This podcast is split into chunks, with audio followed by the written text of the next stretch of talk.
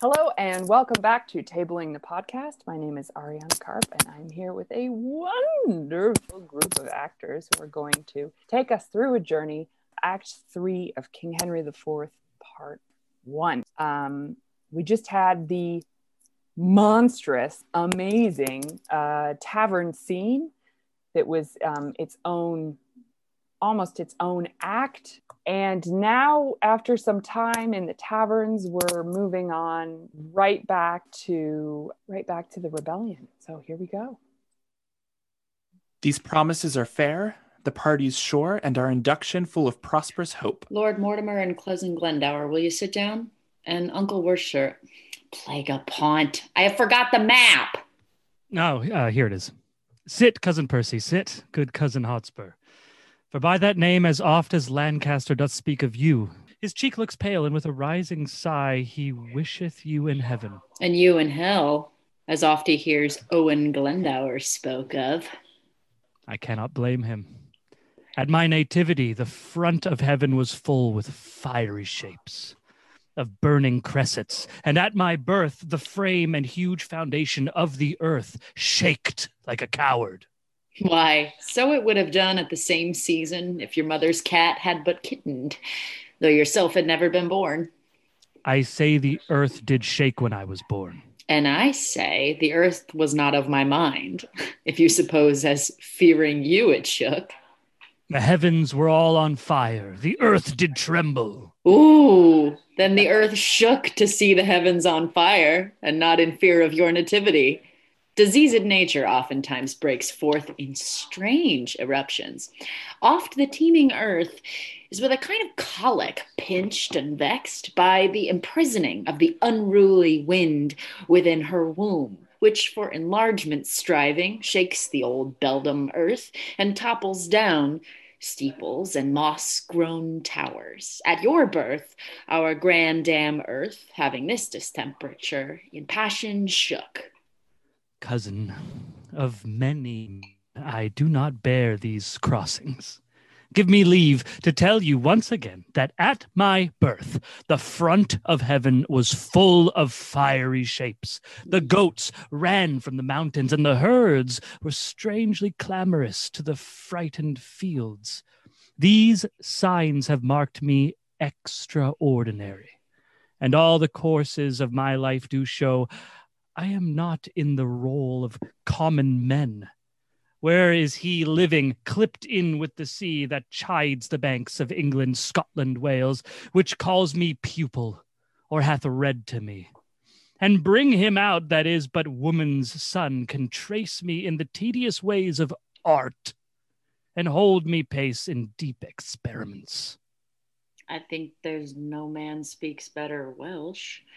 I'll to dinner. Peace, cousin Percy, you will make him mad.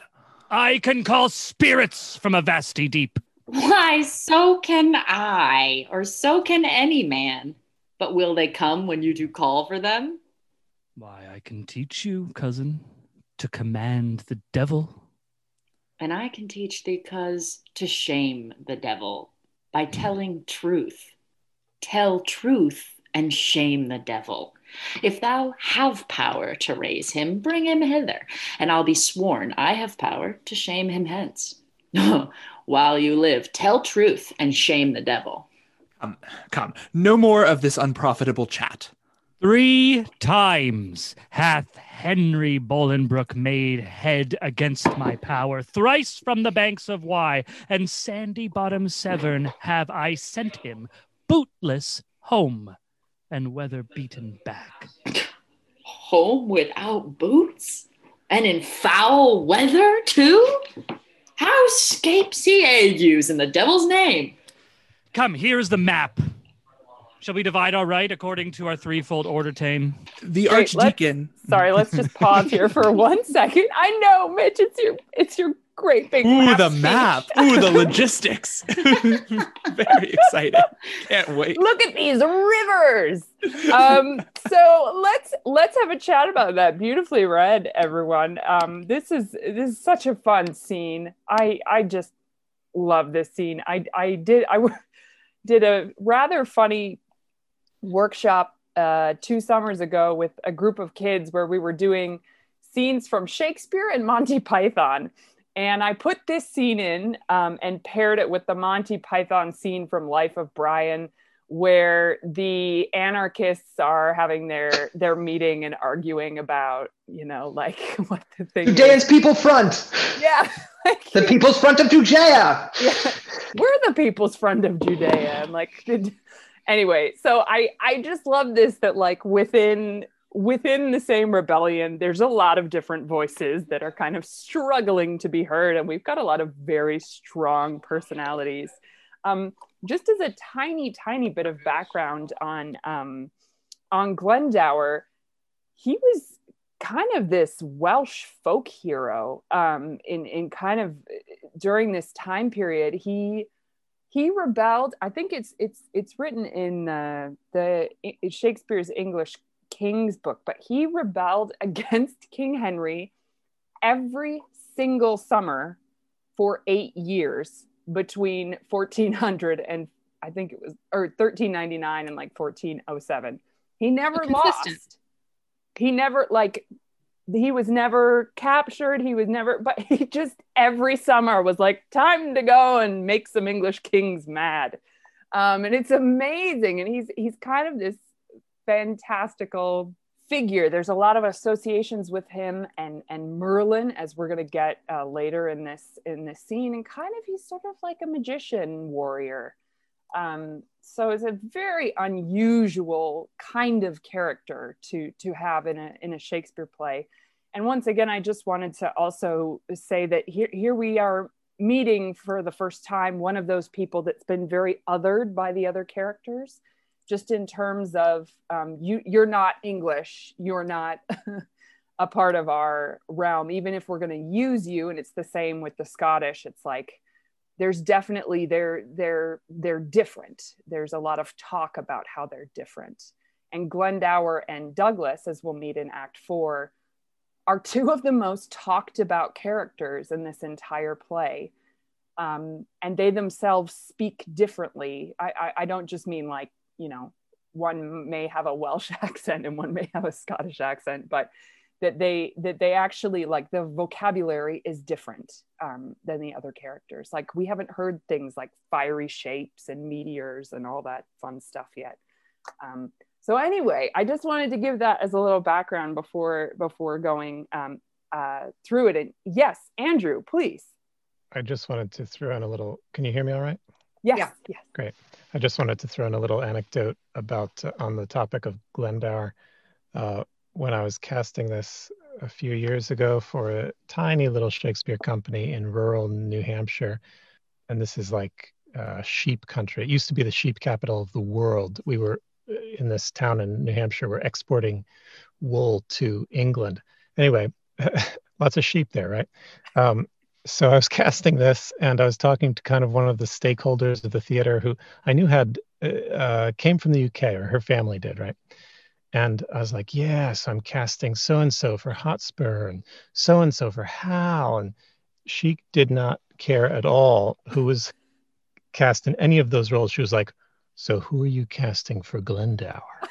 that was the most important thing because he was st- he still is such a folk hero yeah uh, even for someone who i guess had a has a welsh ancestor somewhere you know she's not from wales directly um, but she was so interested in this guy and I, and uh, that really threw that home for me what what a kind of powerful figure he is anyway Oh. little anecdote That's great, Andrew. Thank you for sharing that. I, I also think that Glendower may have a little bit more life in another Shakespeare history play. As we were reading Richard II, I think that the Welsh captain that appears is Glendower um, in Richard II. I, at least I, I like that idea that he, because he speaks in the same way as Glendower does. He literally talks about fiery shapes. And I'm like, wait a second, was he auditioning for Henry IV part one? Was he like auditioning this character?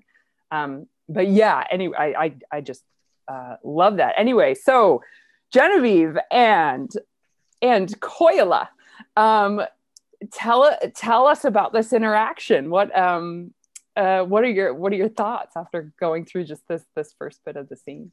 I didn't remember this scene, um, which I'm like, why didn't I remember it? It's so funny. Uh, it seems so funny to watch them like one up each other, and it's enjoyable to watch Hotspur go. I don't like this guy because he's like me. Yeah. yeah i think i think it is interesting. They're really similar uh well it's interesting like hotspurs we've seen him be an angry uh hot-headed character. And i think we're we kind of come into the scene assuming that they're going to be similar but very quickly that they i think the the opposition is i think because they're similar but also because the big one that stands out to me is how they refer to the devil and the idea of magic and you know i can Mhm. command the devil no teach uh shame the devil by telling the truth it's like it's just such a different worldview and perspective and i mean you could use like what shakespeare's thing around civilized and sort of thing Mm-hmm. Yeah, that's true. And I think just that, that Hotspur immediately jumps to that as a way of putting Glendower down. He's like, well, you're Welsh, so you're, you're, you know, any stereotype about a, a group of people that you think is less civilized, quote unquote, than than yourself. You know, that the, the I love that little monologue, the little speech about then the heavens shook to see the earth shook to see the heavens on fire, and the whole long um, metaphor about like with earth have with the earth having Glendower inside it was very uncomfortable and like Mhm. yeah just like kind of drawing on a lot of of that kind of um it's so pagan positioning right yeah yeah and compared to the the christian lords of england Mhm. um, you have this this pagan who's entirely connected to the only thing that he finds powerful is is the earth and the the nature uh, imagery and for him for for glendower uh, the devil is this thing that can be controlled and i don't think the devil is in any way controllable by christian perspective so very much coming at each other from not respecting what is valuable to the other obviously Mhm. I mean, in, in a way, Glendower in the scene feels like the hotter Spurs, like i- i- in terms of what we've seen in terms of like energy levels throughout this play and braggadocio and and um, combat prowess. And it's easy to think of sort of this radiating outward, where you have the central kingdom, you know, in England, and then you get up north, and then you have the hot-blooded, you know, Hotspur and then you go even more into the wild and then there's this fantastical figure that's even more hotspurry than the hotspurry or than the hotspur we've seen so far. And so it's like this it, it's interesting that at the beginning of this act and ari i think you said that normally this is where people do the act break that you Mhm. come in and instead you have somebody even topping that energy to like launch you into the next bit of the play I just had a very funny image of of this set in the Second World War with Glendower being American and Hotspur being British. Kind of like, yeah, great, great, buddy. Yeah, that's okay. yeah yeah cool. Mhm. What's the Churchill quote? What's the Churchill quote? Like uh, Americans can always be counted on to do what is right as soon as every other option has been exhausted. Or something like that. what a churchill thing to say jesus christ it's very true. man I think, I one thing that's interesting about Glendower as a foil for Hotspur 2 is that it really reveals Hotspur's um like literalness and single-mindedness. like I almost I don't want to say one-dimensional, but right, Hotspur Hotspur is like driving forward in like a very sort of like literal way and there's just so much more like color to Glendower and like you know metaphor and things like that. And so it, it totally makes sense that it's like cats and dogs uh the two of them attempting to communicate. Yeah, I was it- yeah. Sorry. oh, i was just gonna say I, I think there's a moment where it feels like Hotspur goes ah, i'm done. And he's like all to dinner. And i think that's the shortest calmest thing i've said so far. And i think it's that moment of like I don't want to do this. It's just interesting because normally he's the one who's poke, poke, poke, keep, keep going. I refuse. the two of them the two of them are going at each other like that they're locking horns for sure i think what's really interesting actually as a foil is glendower makes hotspur seem calm rational uh not superstitious and he kind of gives like a, a, a base for hotspur because up until now we're like well how extreme is he how off the cuff could he be and in front of glendower he's like oh no he's a reasonable englishman next to this guy. Also also though i it is interesting. I, I do think glendower is sort of the one like presumably they're here to talk business right? They're here to talk about like what they're gonna do. And so hotspur storming off right? Hotspur leaving without having done the business is walking away from the fight but i don't know that it's like the high road. And and it's sort of glendower who I mean, if I'm right in assuming that they're here to talk about how they're going to divide the kingdom up, it's Glendower who's like says, "No, no, no. Okay, fine. Let's talk about let's talk about the map." And and like doesn't respond to the last jab that gets Hotspur in. Reading it, that I took that as just being uh, out fenced. I I don't think Glendower's f- fast or sharp Mm. enough to keep up with Hotspur's wit, and so it's like, all right, this is the way out of this, and saving face is to just move to the thing that we're both Mm. going to work on, because I'm losing at this point. Mm. I just wanted to to observe that I do see a similarity between Glendower and Falstaff, only insofar is that in insofar as that they are so overblown. And I, I, as I was listening it, it, to the fiery, so forth and so on, it just it, it just kind of brought to mind Falstaff in some ways. Can Just can you double the casting, Ari? Can can you have Falstaff play Glendower? I- You you could, yeah, you could do that.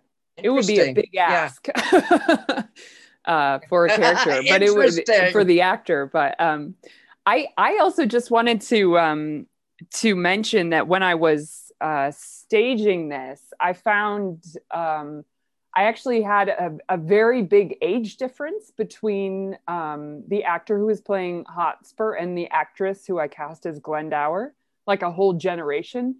Um, Mm. And I actually found that I had always thought of Glendower as a very sort of fiery character, but I also found that there could be a very there could be an almost like an almost eerie self-assurance and calmness with which um, Glendower is sort of talking about his birth and talking Yeah. about his, you know, and there were so many different things that I learned, like staging this uh, in a, a three-quarter thrust stage.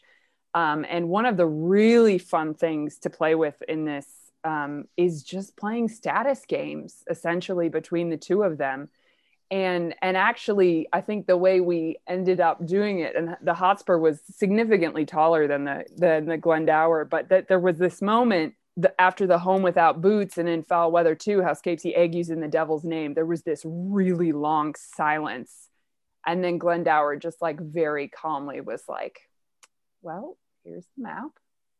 Shall we um, do the thing?" So there were, but it was interesting because then Hotspur was pissed off because it was like Hotspur didn't. But anyway, all this to say that I think there is so much opportunity if you're staging this to like play around with status and distance. Um, and and it's also interesting to me like where are Mortimer and Worcester during this and is, has this happened the entire right. time they've been staying together you know Well, can I can I just say on the note of status, uh, like it's really noteworthy that these huge personalities and huge just like people who these two people who like take up a room are in here having this fight and like silently standing by trying to keep the peace is the person they're going to make king.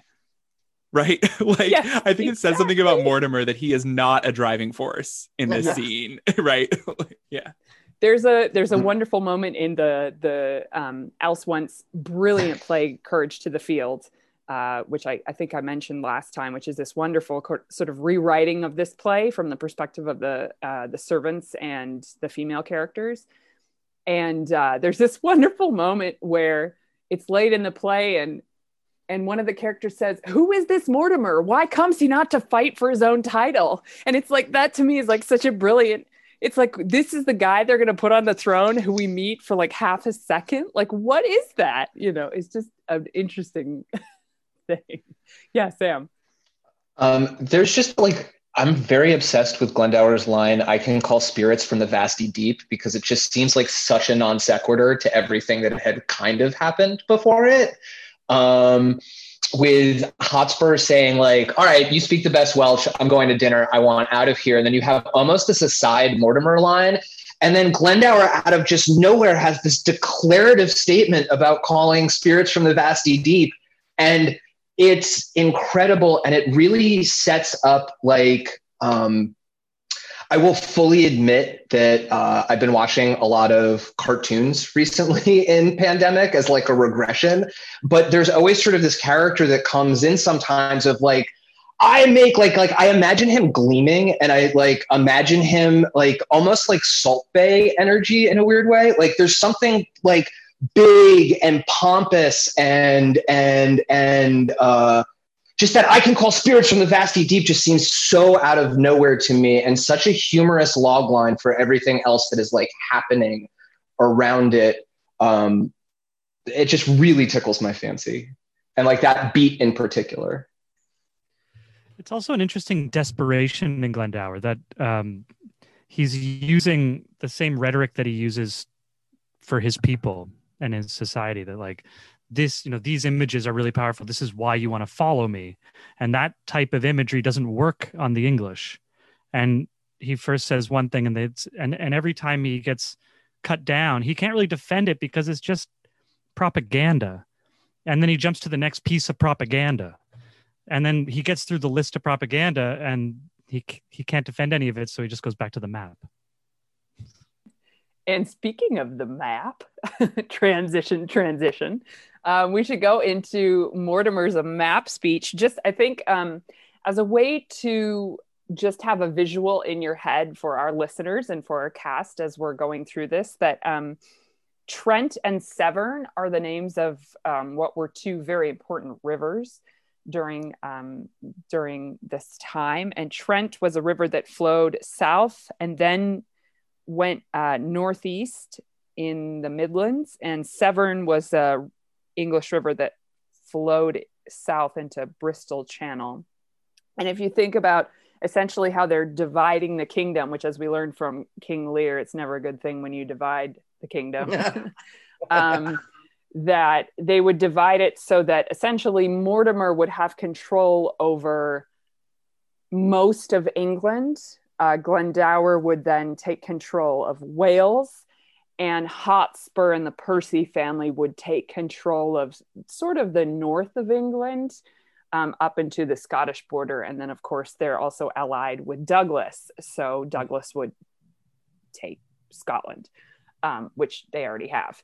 Uh, so, just to give a, a, a, sense of this is how they're um, proposing to divide up the kingdom as we go through it.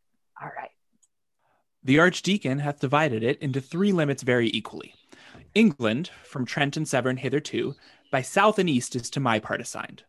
All westward, Wales beyond the Severn shore and all the fertile land within that bound, to own Glendower, and, dear coz, to you, the remnant northward lying off from Trent. And our indentures tripartite are drawn, which, being sealed interchangeably, a business that this night may execute, tomorrow, cousin Percy, you and I, and my good lord of Worcester, will set forth to meet your father and the Scottish power, as is appointed us at Shrewsbury. My father Glendower is not ready yet, nor shall we need his help these fourteen days. Within that space you may have drawn together your tenants, friends, and neighboring gentlemen. Shorter time shall send me to you, lords, and in my conduct shall your ladies come from whom you now must steal and take no leave. For there will be a world of watershed upon the parting of your wives and you. Methinks my moiety, Ariana, is that how you say that? Yes, moiety. Great word. Perfect. Cool. Methinks my moiety north from Burton here in quantity equals not one of yours. See how this river comes me cranking in? And cuts me from the best of all my land, the huge half moon, a monstrous cantle out. I'll have the current in this place dammed up, and here the smug and silver Trent shall run in a new channel, fair and evenly. It shall not wind with such a deep indent to rob me of so rich a bottom here. Not wind. It shall. It must. You see, it doth. Yea, but mark how he bears his course and runs me up with like advantage on the other side, gelding the opposed continent as much as on the other side it takes from you. Yea, but a little charge will trench him here and on this north side win this cape of land, and then he runs straight and even. I'll have it so. A little charge will do it. I'll not have it altered. Will not you? No, nor you shall not. Who shall say me nay? Why, that will I. Let me not understand you then. Speak it in Welsh. I can speak English, Lord, as well as you. For I was trained up in the English court, where being but young, I framed to the harp many an English ditty lovely well, and gave the tongue a helpful ornament, a virtue that was never seen in you. Mary, and I am glad of it with all my heart. I had rather be a kitten and cry, Mew, than one of these same meter ballad mongers. I had rather hear a brazen candstick turned or a dry wheel grate on the axle tree, and that would set my teeth nothing on edge, nothing so much as mincing poetry. Tis like the forced gait of a shuffling nag. Come, come, you shall have Trent turned. I do not care. I'll give thrice so much land to any well deserving friend, but in the way of bargain, mark ye me, I'll cavil on the ninth part of a hair. Are the indentures drawn? Shall we be gone? The moon shines fair. You may away by night. I'll haste the rider, and withal break with your wives of your departure hence. I'm afraid my daughter will run mad, so much she doteth on her Mortimer. Fie, cousin Percy, how you cross I my cannot father. Choose. Sometimes he angers me with telling me of the mold warp and the ant, of the dreamer Merlin and his prophecies, and of a dragon and a finless fish, a clip winged griffin and a molten raven, a crouching lion and a ramping cat, and such a deal of skimble scamble stuff as puts me from my faith. I tell you what, he held me last night at the least nine hours in reckoning up the several devils' names that were his lackeys. I cried, hmm, and well, go to, but marked him not a word. Oh, he is as tedious as a tired horse. A railing wife, worse than a smoky house. I'd rather live with cheese and garlic in a windmill far than feed on cates and have him talk to me in any summer home in Christendom. In faith, he is a worthy gentleman, exceedingly well read, and profited in strange concealments, valiant as a lion, and wondrous affable, and as bountiful as mines of India. Shall I tell you, cousin? He holds your temper in a high respect, and curbs himself even of his natural scope when you come cross his humor. Faith, he does. I warrant you, that man is not alive might so have tempted him as you have done without the taste of danger and reproof. But do not use it oft, let me entreat you. In faith, my lord, you are too wilful blame, and since your coming hither have done enough to put him quite besides his patience. You must needs learn, lord, to amend this fault, though sometimes it show greatness, courage, blood, and that's the dearest grace it renders you. Yet oftentimes it doth present harsh rage, defect of manners, want of government, pride, haughtiness, opinion, and disdain, the least of which, haunting a nobleman, looseth men's hearts, and leaves behind a stain upon the beauty of all parts besides, beguiling them of condemnation.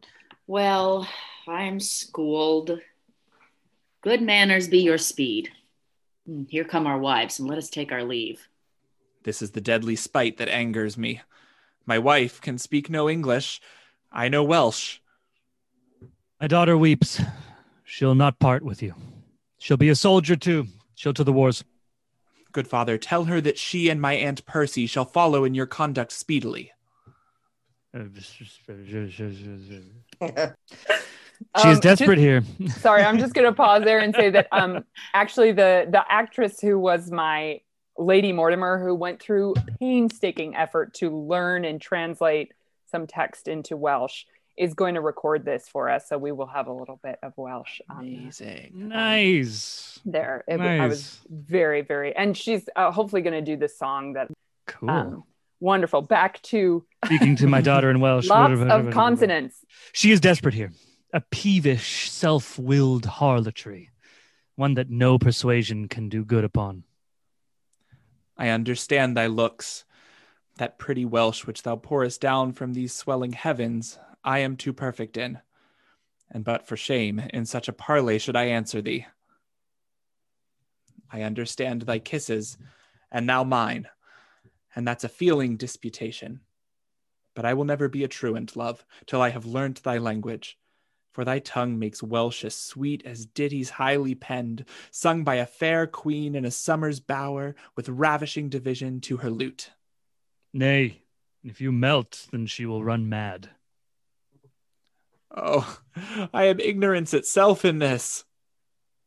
She bids you on the wanton rushes lay you down and rest your gentle head upon her lap, and she will sing the song that pleaseth you, and on your eyelids crown the god of sleep, charming your blood with pleasing heaviness, making such difference twixt wake and sleep as is the difference betwixt day and night. The hour before the heavenly harnessed team begins his golden progress in the east. With all my heart, I'll sit and hear her sing. By that time will our book, I think, be drawn. Do so. And those musicians that shall play to you hang in the air a thousand leagues from hence, and straight they shall be here. Sit and attend. Come, Kate, thou art perfect in lying down. Come, quick, quick, that I may lay my head in thy lap. Oh, you giddy goose. Now I perceive the devil understands Welsh. It is no marvel he is so humorous. By our lady, he's a good musician. Then should you be nothing but musical, for you are altogether governed by humours. Lie still, ye thief, and hear the lady sing in Welsh. I had rather hear, lady, my brack howl in Irish. Wouldst thou have thy head broken? No, Then be still. neither. 'Tis a woman's fault. Now God help thee. To the Welsh lady's bed. What's that? Base, she sings. Come, Kate. I'll have your song too. Not mine, in good sooth. Not yours, in good sooth. Heart, you swear like a comfit maker's wife. Not you, in good sooth. And as true as I live, and as God shall mend me, and as sure as day, and give us such sarcenet surety for thy oaths, as if thou never walkst further than Finsbury. Swear me, Kate, like a lady as thou art, a good mouth filling oath, and leave in sooth and such protest of pepper gingerbread to velvet guards and Sunday citizens. Come, sing. I will not sing. Tis the next way to turn tailor or be a red breast teacher. And the indenture be drawn, I'll away within these two hours. And so come in when you will. Come, come, Lord Mortimer. You are as slow as hot Lord Percy is on fire to go. By this our book is drawn. We'll but seal and then to horse immediately. With all my heart. Lovely. So there's quite a lot of little sections in that scene, eh? I mean, there's there's like we had the sort of initial argument, then we we have the going through the map, then we have another argument, and then we have a sort of Hotspur schooling um, session. um, I love that Worcester speech, Kelly, that you that you got to do there. It's such a great. It's like so- like Worcester is such a good diplomat. Like he's so good at sort of firmly but politely saying what really needs to be said. um, and then we have our lovely ladies come in, and then Hotspur gets some insanely complex language and and strange, very um very very strange very strange language like Yeah. your last bit there genevieve i have no idea what the red breast teacher or turn tailor like what the significance of that is Yeah. i st- like I, I just question mark question mark it feels like it feels a little bit like I mean, because I, I I feel like I'm I'm trying to get her to sing, almost kind of trying to get her to lay on my lap. I'm kind of trying to get her to do a lot of things, and she she doesn't do them, and so it kind of feels like it's like. A, it doesn't end well for how like he says this thing about tailor Redbreast teacher and it's like eh that I thought that was gonna be better in my head okay I'm leaving like it doesn't feel like a great button Isn't is not red-breasted teacher in reference to singing like a robin? It, Like a it bird? is to do with the, with a bird. Yeah, I just don't understand. the the meaning in relation to the tailor. Like I just don't. It doesn't. It's tricky. Isn't it? Uh, hmm. What's a comfit maker? A, sh- a confectioner. So someone Okay, so who makes very sweet, sugary things. So he's jumping around with a lot of these different um, trades.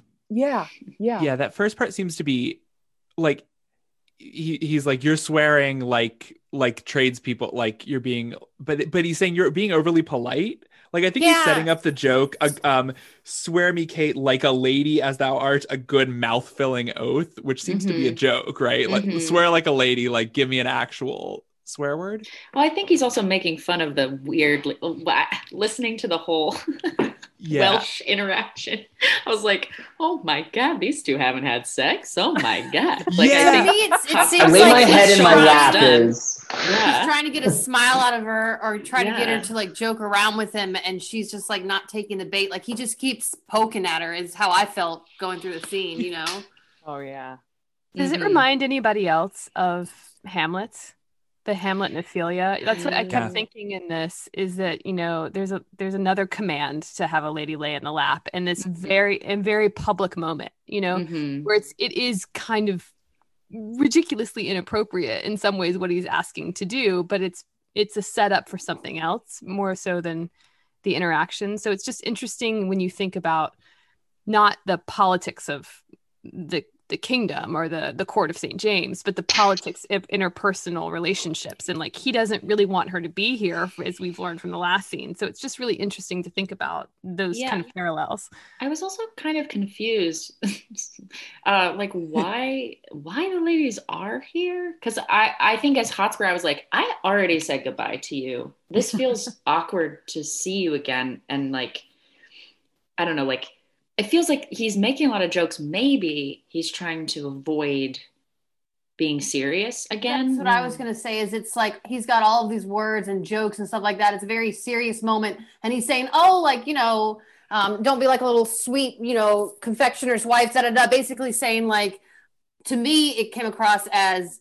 I want you to relate in this moment with me different than you're choosing to relate. Like he wants her to be kind of jokey jokey with him. And she's like, no, I'm not going to sing. I'm not going to live in this reality of yours. Maybe everybody else does because they're your lords and all this other stuff and kind of listens to you go off in these moments. But like she called him out emotionally. And the other thing, she's like, I'm your wife and I'm just, I'm not going to do this with you right now, you know? Mm, mhm. Mhm. I, I think this whole thing is about sex. Like, I'm just gonna say that, like, this whole thing feels to me like Hotspur kind of wants to get laid before he leaves, and that's the way that I read this scene. Um, uh, I had to look it up, but the line that really stuck out with me, I had rather hear "Lady, my bratch howl in Irish," and I looked up what bratch is, and it is specifically a female hunting dog. Um, which which leads me that like the head in the lap going for like the whole thing there's all of these things that lead me to believe that the game that is being played here is hotspur is kind of like i, I kind of want to like get a little frisky before we go and and is being turned down to me Right. Like this. he's saying, like, oh, you know, don't say in good sooth, like, don't talk like some other, like, you're not just some girl I'm talking to at a bar. Like, you're my wife. And like, you're not, you know, like, there's just, she seems to be using language that's not, um, yeah, Well, that's, to the- closing that off. The other thing is now God help thee, and then his immediate response is to the Welsh lady's bed, as in like, may God help me to this singer's bed. So like, I the context of the horniness versus it, that my perceived notion of horniness in these lines doesn't square to me very well artistically to the last time that we saw them, and I'm not, I'm not, I'm rejecting you from my bed, but again, it's really hard for me to read this last little bit without it reading very horny to my particular. And Which is which especially, is go ahead, Brittany. oh, I was just going to say the fact that you have two couples on stage together, I think you can't ignore that there's going to be comparisons drawn. And the fact that the other couple can't speak even together to me symbolizes like, oh, she's just this young little Welsh girl who's like, I don't know how to say goodbye. I love you. Goodbye. I love you. And whereas Lady Percy's like, no, no, no, I'm here. Remember last time we talked, We're not going to be just doing this hanky panky, like, oh, hoo, hoo. like I'm not singing the song like that girl, you know? I also think that's a really good point. Like, uh, that both that there's like another couple there, and that this sex talk might be a performance that Hotspur's doing for the other people. That he's like, Mhm. Yeah. let's let's um like very much like this. We're we're the grown-ups. We're married. We've had sex. We have fiery sex. You you may guess from you know all of me. Um, and and so don't anybody get the wrong idea when i see my wife i want to have sex with her right away and maybe that explains a bit of why he's like performing it so much but i guess i'm also i guess ariana this is just like uh, it never occurred to me before but like literally why do the women come at this moment to say goodbye to them like it feels a little bit like they're like okay we've figured everything out like are they like moments from leaving or is that like think- is there some ceremony about like we have to see our wives together before we go I'm- it just feels a little weird Yeah, I, I totally agree. I'm going to have um, Andrew go ahead and then uh, I will uh, see if I can come up with an answer to that because it's a great question. Yeah, I um two things I guess. Uh, this is just kind of by the by, but the last time I saw this uh, play, they had a, a kind of interesting finessing of this moment or this scene in relation to the previous uh, scene with Hotspur and uh, uh, Lady Percy. And the previous scene had fallen out as a real kind of argument between them, and it, it um, didn't have resolution that uh, that either of them or the audience would have been satisfied with. And then this scene, they were Hotspur and Lady Percy were spectators almost to this really touching scene of two people who, even though they couldn't communicate through language, uh, they were portrayed as being very completely and truthfully and powerfully in love.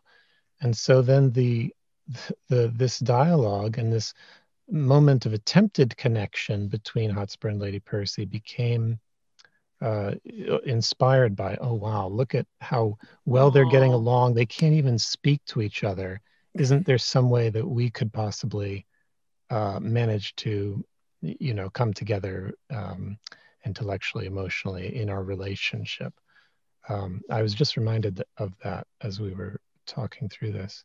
And then the other, uh, oh yeah, I was going to say, I've often read this scene as um, that this is, and maybe I'm wrong in thinking this, but I've assumed that this scene takes place some time after the previous leave taking, so Mhm. that um, uh, Hotspur and Lady Percy, t- you know, take their leave before. Then she comes and joins him here in Wales or wherever they are, and now this is a, another different leave taking that they have to do. And we but know I could be wrong about that. At, the end of I don't know about the the length of time between the two, although it feels like it has been a length of time. Andrew, I agree. But we know at the end of that last scene that Hotspur definitely said, you know, tomorrow you you're gonna follow me wherever I'm going. And then so I think he does go to Glendower's and then they're there for whatever length of time. And Glendower earlier in this scene says, okay, now well, we Mortimer and um, Hotspur are going to go off to the battlefield at Shrewsbury, and then Glendower is going to come with their wives. Yeah.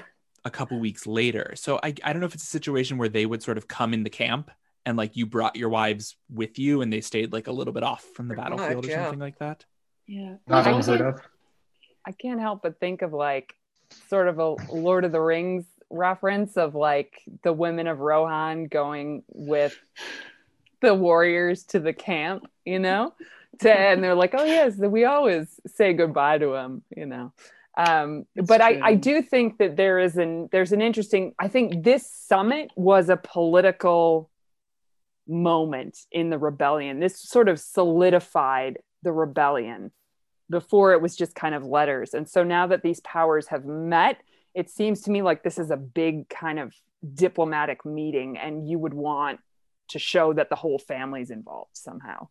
And also that uh, Lady Percy is um, the brother of Mortimer, which is an important detail that Shakespeare gets a little bit confused Yeah. because um, he actually conflated two different Mortimers into one character, and one would have been uh, the nephew of Lady Percy, and the other one would be the brother. And so it's it, in the first half of the play, she's referred to as the sister of Mortimer, and then all of a sudden, uh, Mortimer goes, "Yeah, she and my aunt Percy," and it's like, wait a second. So I, I remember we sort of pushed that as like he was like making fun of Kate, just being like, Mm. "Oh, she's the older sister. She's like my aunt." But yeah, uh, Coy, please go ahead. Yeah, I I guess first of all, I'm just the the ending scene with Henry V, where he's talking to the French uh, princess. There's a lot of kind of uh, parallels to me in in the translation and relationship there. I think it's I, having read as Glendower, it's really weird to try to arrange a, a time to have sex with your fiance through your father-in-law. Mm. really weird. I think there's a lot of I would think a lot of comedy potentially there. And it's like kind Yeah. of being really sweet and they have to be poetic because if they aren't, then daddy won't translate. And and what did he, you know, maybe you could play with what he chooses to translate or not. Um, but I think also a, a big thing that I just realized is um the first thing Glendower says when he comes in is he's he's saying like, "Oh yeah, she really doesn't want you to leave, so she's just going to fight with you." Which, if if per if Lady Percy hears, that's kind of a core to that whole first scene with her and Hotspur, right? She never had the option to fight with him, and Glendower is like, "Oh yeah, she's just going to fight with you because she doesn't want to leave you alone." And I think that's an interesting difference between the two couples. Mm. Is that Mm. not also like a, a, a, a maybe a, and talking about othering too, like a coded reference to sort of the barbarism of of the people on the edges of the empire at all? Like, could Yeah, that be very- part of that? we Sure. we had that first Westmoreland speech where he says, you know, what the Welsh women did to the dead bodies on the field. I can't actually say because it was so horrific, and that that that language and that um, assumption of sort of barbarism definitely uh, goes throughout throughout the text. Um, I just think of Lady Percy being like, "Why are you sweating about all these wars? I'm just coming with you." It would have been a very different scene. that was never on the table for her. yeah absolutely and i think there is there is something kind of um kind of fun and kind of funny because the daughter doesn't speak english that he can like that glendower can like vent all of his frustration on this super moody daughter. And just like his all of his lines about her are like a commentary like oh my god you wouldn't even i can't even translate to you this ridiculous shit that she's saying. You know like i just love the idea that they're they're like very close but also that they're they're the I remember we ended up having a moment where she was like scowling at Glendower and then she turned to Mortimer and sort of smiled and sighed. And it was just like there's these two different relationships you know that that she has to maintain. And one is like very you know it's very much with her father which I'm sure all of us have had contentious moments with our fathers. Um and the other one is this like new love. And i think i think that to me is the key is that this is a new relationship. This is these are newlyweds and that kate and hotspur know each other. They're they're it's it's it's you know it's more um it's more and i i, I don't say this um to mean uh something that's it's it's a more everyday love you know it's not like every single kiss is like fireworks or whatever No, there's an It's ele- like there's an element of comfort and Yeah. and absolutely and understanding and authenticity in it. absolutely and they Yeah. know each other Yeah. both in like they just know and each other habitually but also in the biblical sense as we have been talking about a lot yeah i think this is such a, a, wonderful little little gem of a scene um i would like to move on to the the king and prince hal um, talking about fathers and their kids here is um, quite a remarkable um, scene. This is the first time that Prince Hal and his father, the reigning king of the land, have a private moment. Well, see each other in the play and have a private uh, moment together. Lords, give us leave.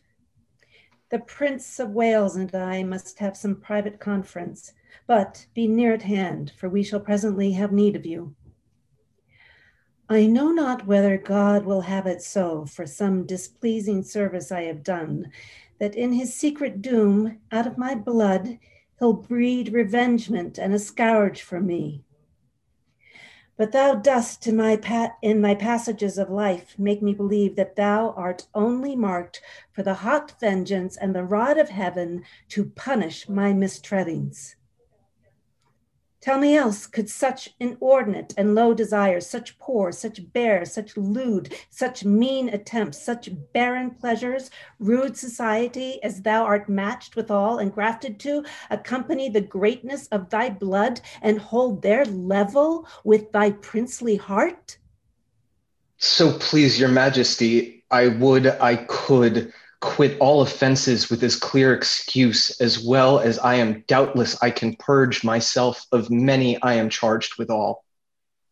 Yet such extenuation, let me beg, as in reproof of many tales devised, which oft the ear of greatness needs must hear, by smiling pick thanks and base newsmongers, I may, for some things true, wherein my youth hath faultily wandered and irregular, find pardon on my true submission. God pardon thee. Yet let, yet let me wonder, Harry, at thy affections, which do hold a wing quite from the flight of all thy ancestors. Thy place in council thou hast rudely lost, which by thy younger brother is supplied, and art almost alien to the hearts of all the court and princes of my blood. The hope and expectation of thy time is ruined, and the soul of every man prophetically do forethink thy fall. Had I so lavish of my presence been, so common hackneyed in the eyes of men, so stale and cheap to vulgar company, opinion that did help me to the crown had still kept loyal to possession, and left me in reputeless banishment, a fellow of no mark nor likelihood, by being seldom seen, I could not stir, but like a comet. I was wondered at that men would tell their children, This is he. Others would say, Where, which is Bolingbroke? And then I stole all courtesy from heaven and dressed myself in such humility that I did pluck allegiance from men's hearts, loud shouts and salutations from their mouths, even in the presence of the crowned king. Thus did I keep my person fresh and new, my presence like a robe pontifical, ne'er seen but wondered at. And so my state seldom but sumptuous showed like a feast, and won by rareness such solemnity. The skipping king, he ambled up and down with shallow gestures and rash bavin wits, soon kindled and soon burnt, carded his state, mingled his royalty with capering fools, had his great name profaned with their scorns, and gave his countenance against his name to laughing at jibing boys, and stand the push of every beardless vain and comparative, grew a companion to the common streets, and foft himself, and sorry, and and feft and feft himself, enfeoffed himself to popularity, that being daily swallowed by men's eyes, they surfeited with honey and began to loathe the taste of sweetness, whereof a little more than a little is by much too much. So when he had occasion to be seen, he was but as a cuckoo that is in June, heard, not regarded, seen, but with such eyes as, sick and blunted with community, afford no extraordinary gaze such as is bent on sun-like majesty when it shines seldom in admiring eyes, but rather drowsed and hung their eyelids down, slept in his face and rendered such aspect as cloudy men use to their adversaries, being with his presence glutted, gorged, and full. And in that very line, Harry, standest thou, for thou hast lost thy princely privilege with vile participation. Not an eye but is aweary of thy common sight, save mine, which hath desired to see thee more, which now doth that I would not have it do, make blind itself with foolish tenderness. I shall hereafter, my thrice gracious Lord, be more myself. For all the world as thou art to this hour as was Richard then, when I from France set foot at Ravenspur, and even as I was then, is Percy now. Now, by my scepter and my soul to boot, he hath more worthy interest to the state than thou, the shadow of succession. For of no right, no color, like to right, he doth fill fields with harness in the realm, turn head against the lion's armed jaws, and being no more in debt to years than thou, leads ancient lords and reverend bishops on to bloody battles and to bruising arms. What never dying honor hath he got against the renowned Douglas? Whose high deeds, whose hot incursions and great name in arms holds from all soldiers chief majority and military title capital through all the kingdoms that acknowledge Christ. Thrice hath this Hotspur, Mars in swaddling clothes, this infant warrior in his enterprises, discomfited great Douglas. Ta'en him once, enlarged him, and made a friend of him to fill the mouth of deep defiance up and shake the peace and safety of our throne. And what say you to this? Percy, Northumberland, the Archbishop's Grace of York, Douglas, Mortimer capitulate against us and are up. But whereto do I tell these news to thee? Why, Harry, do I tell thee of my foes, which art my nearest and dearest enemy? Thou that are like enough through vassal fear, base inclination, and the start of spleen to fight against me under Percy's pay, to dog his heels and curtsy at his frowns, to show how much thou art degenerate. Do not think so. You shall not find it so. And God forgive them that so much have swayed your majesty's good thoughts away from me. I will redeem all this on Percy's head, and in the closing of some glorious day, be bold to tell you that I am your son. When I will wear a garment all of blood and stain my favors in a bloody mask, which, washed away, shall scour my shame with it. And that shall be the day wherein it lights that this same child of honor and renown, this gallant Hotspur, this all praised knight, and your unthought of Harry chance to meet. For every honor sitting on his helm, would they were multitudes, and on my head my shames redoubled. For the time will come that I shall make this northern youth exchange his glorious deeds for my indignities Percy is but uh, Percy is but my factor, good my lord, to engross up glorious deeds on my behalf, and I will call him to so strict account that he shall render every glory up, yea, even the slightest worship of his time, or I will tear the reckoning from his heart. This in the name of God I promise here, the which, if he be pleased, I shall perform. I do beseech your majesty may solve the long grown wounds of my intemperance. If not, the end of life cancels all bonds, and I will die a hundred thousand deaths ere break the smallest parcel of this vow. A hundred thousand rebels die in this. Thou shalt have charge, and sovereign trust herein. How now, good Blunt? They looks are full of speed. So hath the business that I come to speak of. Lord Mortimer of Scotland hath sent word that Douglas and the English rebels meet, met the 11th of this month at Shrewsbury. A mighty and a fearful head they are, if promises be kept on every hand, as ever offered foul play in a state.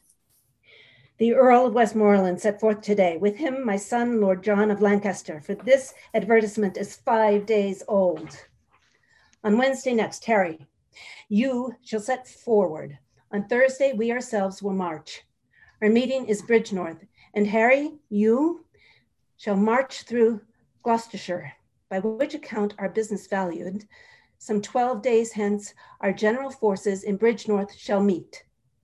Our hands are full of business. Let's away. Advantage feeds him fat while men delay. Wonderful. Thank you. Uh, it's, it's quite a scene with quite a lot of speeches. it's got uh, the longest speech in the play, the um, God Pardon Thee speech, um, just as a way of sort of. I, I would love to just have uh, the three of you share your thoughts on on this scene and, and what happens in it. And then I have a, a few things I would love to, to sort of chat about.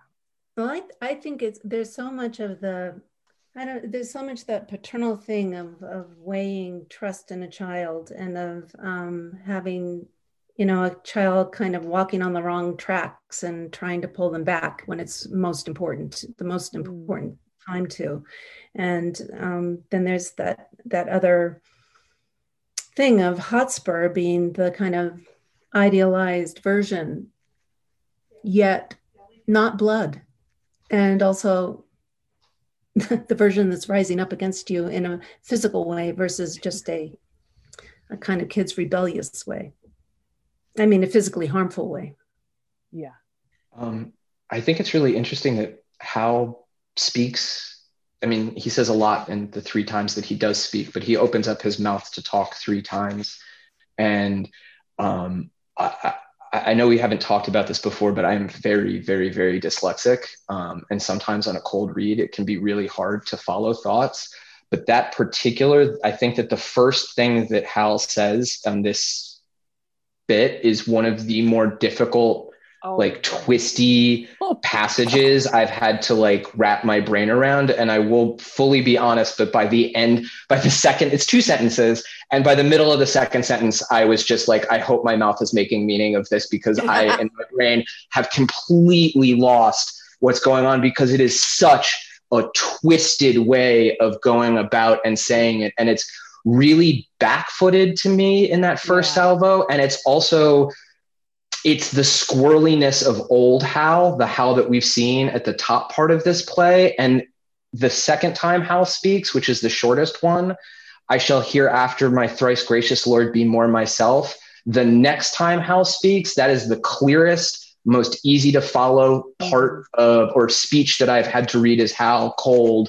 That I, I, I scan that immediately. Like my brain did not have to catch up to it, or I didn't have to like hope on a prayer and a wing that my mouth was making proper sense of this on my first go through. And I think it's so fascinating that it's super twisty, direct declarative statement to be more myself, and then kind of the most calm, earnest thing he says in the show so far. Yeah. Maybe. I think that's a that's a wonderful observation. I remember, like I think I said at the at our first one, I've played Hal at different points of my life, three different times over 15 years, and um, or no, I'm sorry, over 10 years, and I always struggled with that first speech, and I remember ending up just trying to say it as quickly as I possibly could to try and like okay so if you connect this to because i found that when i tried to puzzle it out it made even less sense and that when i kind of just tried to speak it at pace i would get to the end and then go okay well hopefully. But i think there is something as as we'll get actually at the top of act four there's a moment kind of like this for hotspur when he's trying to praise douglas and he kind of just i remember my actor playing Hotspur was like, I can't remember these lines because they're so twisty and weird. And he used that same thing, twisty. And then we were like, well, maybe that maybe this is Shakespeare giving us a clue that the character just like actually has no idea what to do in this moment. Um, and there is something that's like, well, uh, you may have heard things, but don't believe them all. And there's like these little separate thoughts that go to each one of those. But I think when that happens in Shakespeare, I've, as I get older, I, I really do feel like it's actually Shakespeare giving us a hint that the character doesn't know what to do in the situation. And they're actually struggling to put the thoughts together. Um, and this is obviously an incredibly high stakes uh, situation, probably the most high stakes situation that uh, Hal has been in in this in this whole play so far.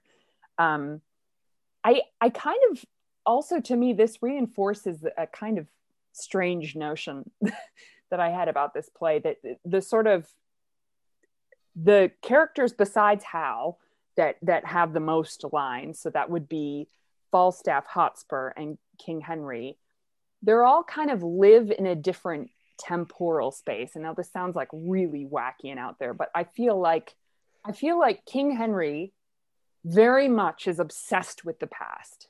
He just is always sort of rehashing over like what happened, what could have happened. Falstaff is very much in the present and just just completely living in the present. And Hotspur is always kind of looking to the future, looking to the next thing. And I really feel like the the the the it's kind of this this crystallization to me in this scene of like personal like henry takes king henry takes uh, his personal history and turns it into this incredible political lesson and there is this really interesting sort of mingling of both like this is politics 101 and also this is a part of your story and you need to know this what is interesting to me is that he puts Hal so much with this obsession. Oh, you're always with the common people and popularity. And just as a as an interesting he that's how Bolingbroke is perceived in Richard II. Um, when he's leaving England because Richard banished him, um, there's this whole scene where they talk about how off goes his bonnet to an oyster wench, like these workmen told him good and and he was very good with the common people so it's just an interesting is that everyone's perception of a weak ruler is somebody who goes to the people or is it the opposite of that that their strength is actually gleaned from the people? So anyway sorry i've been talking for far too long but a whole bunch of whole bunch of stuff for people to play with. Yeah mitch. Can, yeah can i jump in on that that point about Henry the Fourth sort of lesson here. His thesis does seem to be like, don't don't make yourself too common because or don't don't don't be around the people too much don't let people see what you're doing because they're going to get tired of you and they're not going to respect you um, mm. if they know exactly what to expect from you which is hal's argument in the first soliloquy like right down to the imagery of the sun Mm-hmm. Like I was really struck hearing that by how much Henry is using the same argument, sort of, eh, but definitely the same imagery uh, that Hal used in that opening soliloquy. That's a wonderful point. And and and Richard is so associated. King Richard II is so associated with the sun, and the fact that Hal is imitating the sun, I think, also ties the two characters together. And Bolingbroke is frequently associated with water as well, which is just an interesting, yeah, mm. Coy. Just the, the first thing you said, for me, it was a uh, fundamental revelation in Shakespeare when I first was told that Shakespeare would write characters not knowing what they were saying. I think when I first came to Shakespeare, I kind of assumed like, oh, everyone knows what they're saying. It's beautiful all the time. Everyone's fully on thought. And the first time I heard someone say like, yeah, no, they they actually don't know what they're saying in this point. That's why it's weird. I was like, whoa, they can do that. Oh shit. So I just love that. Yeah, we have to remind ourselves constantly, like, yeah, he he was writing a play. He knew what was going on. well, Even- and also there there seem to be moments. There's some historical evidence that because he invented so many words in these plays that not everyone in the audience would actually understand everything that was going on. That something like uh, one of my favorite Shakespearean inventions, the word gnarled, yeah. Which is like why when when people say Great like gnarly word. dude, such a I'm like word. yes, surfers using Shakespeare, woo! Um, but th- that he very much uses the sound. So sometimes when we don't get the meaning exactly across, we can convey a lot with the, the sounds that are in like when when Hotspur's struggling to find, you know, like words, he frequently will use S sounds like skimble, scamble stuff, you know, and like all of these things that are just it's like it's like get, trying to get something away. And I, I I think that can happen a lot in Shakespeare where repeated sounds can begin to give meaning or a, a emotional sense at least to the audience. On on that first house speech it it like because i i've been sitting here since then trying to parse it and i'm like still having a ton of trouble. It, it does feel like the gist of what he's saying is like i'm sorry for the things i did but it's not as much as what you think i did. So I apologize for the things I did, but it's not as bad as you think. And that type of thought is like such a convoluted political like trying to manage his dad like like whether that's because he emotionally doesn't know how to handle it or whatever or, or not versus the last speech sam i really think you're onto something is like speaking from his soul. And and the king responds similarly. The king's like to, to the first speech the king's like no get out of here like absolutely not and the last one he's like totally bad Sorry. what i was going to say is what i think is really fascinating about this is is reading through it again slowly i understand what he's trying to say in the two sentences that that entire speech is. Uh, the next speech that Hal has, not the little interlude, the first two lines are two sentences. What's so crazy about right. what Prince Hal is saying here and the confusion and either the fear. I mean, there's so many amazing choices available to an actor in something like this and to a company to play it in different ways. Um, but it's the first one is look exactly what you were saying, uh, Mitchell. That it's it's look. I, I've done a lot of bad things. I wish I could pardon myself of all of them. I did do some of them. That's true. And then the second one is, but they've been overblown. But it is the mealy mouthed yeah friggin yeah. liney liney lininess to get there and it so immediately reminds me of a small child yeah. who is trying to come up with like oh no, I couldn't have done it. I was dead at the time. You see, this ghost came and took over my body and blah, blah, blah, blah. And it's just like this complete and utter nonsense thing. Yeah. And when, like I, again, like t- your dad just laying into you, then afterwards, it's it's the like I was very very very affected by lynn talking about um, Hotspur and everything mm. about Hotspur in there really is just like such a blow. And it's sandwiching a short speech from Hal from a lot between two really long speeches. And that really, it's just such a, like, we talk about clarity in Shakespeare all the time where characters say exactly what they mean. And it really is a profound one, I think, when I shall hear after my thrice gracious Lord be more myself. Um, and, and that is just like, I find that to be like a really profound um, stated change. Like we're always looking for when characters change in a text, and we're always looking through subtext for when that actual change occurs. And like right there, it is fully stated in the dialogue where that happens for Hal. And that's really powerful to me. But the king finishes the line, right? The king is right there. He finishes the line like, I fucking hope so. Like he yeah, yeah for, for all the world. Yeah. For all the world which drives Hal to like another level of it, which isn't just like, you know, okay, I'm gonna stop doing this. It's I'm gonna freaking kill them and I'm gonna like avenge all of it, right? Like that's how yeah. yeah, the fact that the king's right there pushes him to this other level then. I also just wanted to to bring Lynn in a bit. I I loved what you did with the the end of that first very long speech. It to me is like it's such a wonderful he like he's been lecturing he's giving his talk he's sharing the political lesson and then we get this surprisingly touching moment of where he turns something that is really an insult into this sort of window into him actually missing his son and having some tenderness towards him. And it, it just the way you read it just really was was was very very touching. I, I really enjoyed it well, I think I, I want to go back to what you had said, Ari, about um, about how being the temporal thing about being in, and I, mm. I, I, see he is in two worlds, or maybe more than two worlds, indeed. Um, that as a young man, you know, a bit at at sea and d- can't quite grasp the shore that he wants to really land on you know yeah. do you know what i mean? Yeah absolutely. um that he's trying he's trying on things and trying out things and like where is his real place in the world? And um and i think that the the the point where henry talks about this time right now is just as when i came back um to england you know and richard was just goofing off as you goof off. And what what is that for a country you know where does that leave us absolutely and there is an interesting there's an interesting thing of of of um he wasted time right our, our favorite line from richard ii Mhm. Richard II wa- wasted time, which then wasted him. But I think Bolingbroke doesn't waste time. He's not a time waster. Right, right. But then he, what does he?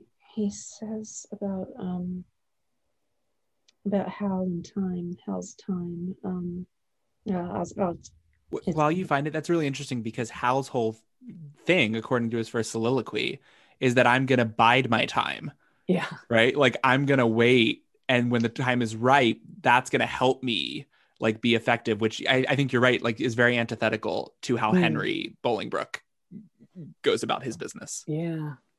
yeah, Well, and it's he oh, says sorry. he says this: the hope and expectation of thy time is ruined, Yeah.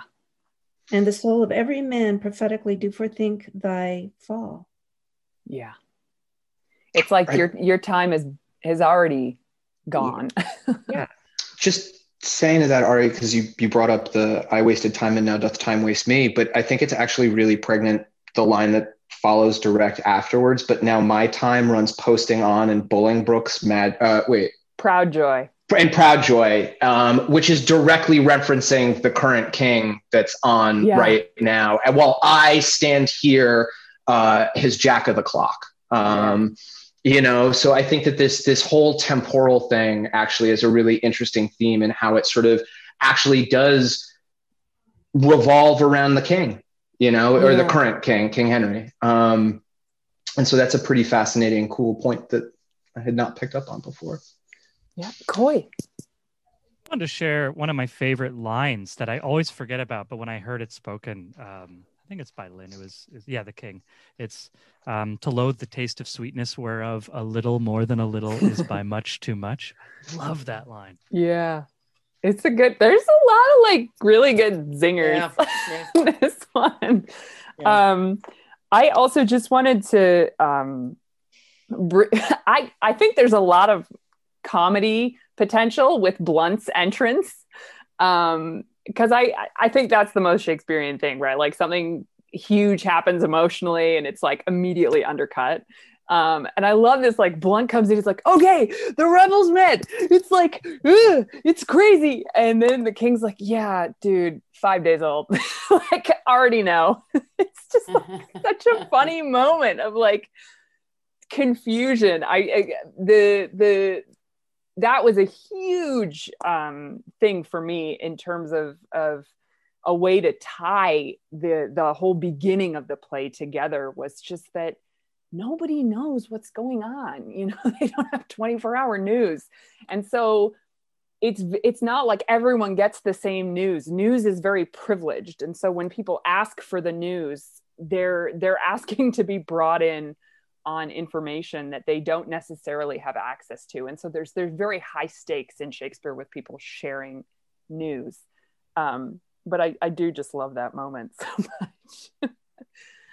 Also just wanted to comment very briefly on how violent the imagery that hal accesses in that final uh, speech of his is. It's, it's a little bit terrifying he's been robbing people and probably killing people all throughout London. Like not on a battlefield the way the you know Hotspur has, but there's there's very little doubt in my mind, at least, that you know as as as oh they're just a bunch of like robbers robbing people around. No, they're a bunch of killers. Like this is 14 something or what have you. Yeah, like very there's no reasonable way that they're not like murdering people upon occasion when they're relieving them of their purse. So you know it's it, it, it is really violent but part of me just sort of assumes that any noble person from this time period is full of violence and that just is like a thing that you have to sort of touch into whenever Mhm. you're playing one of these men but like I mean, that I might not be appropriate across the board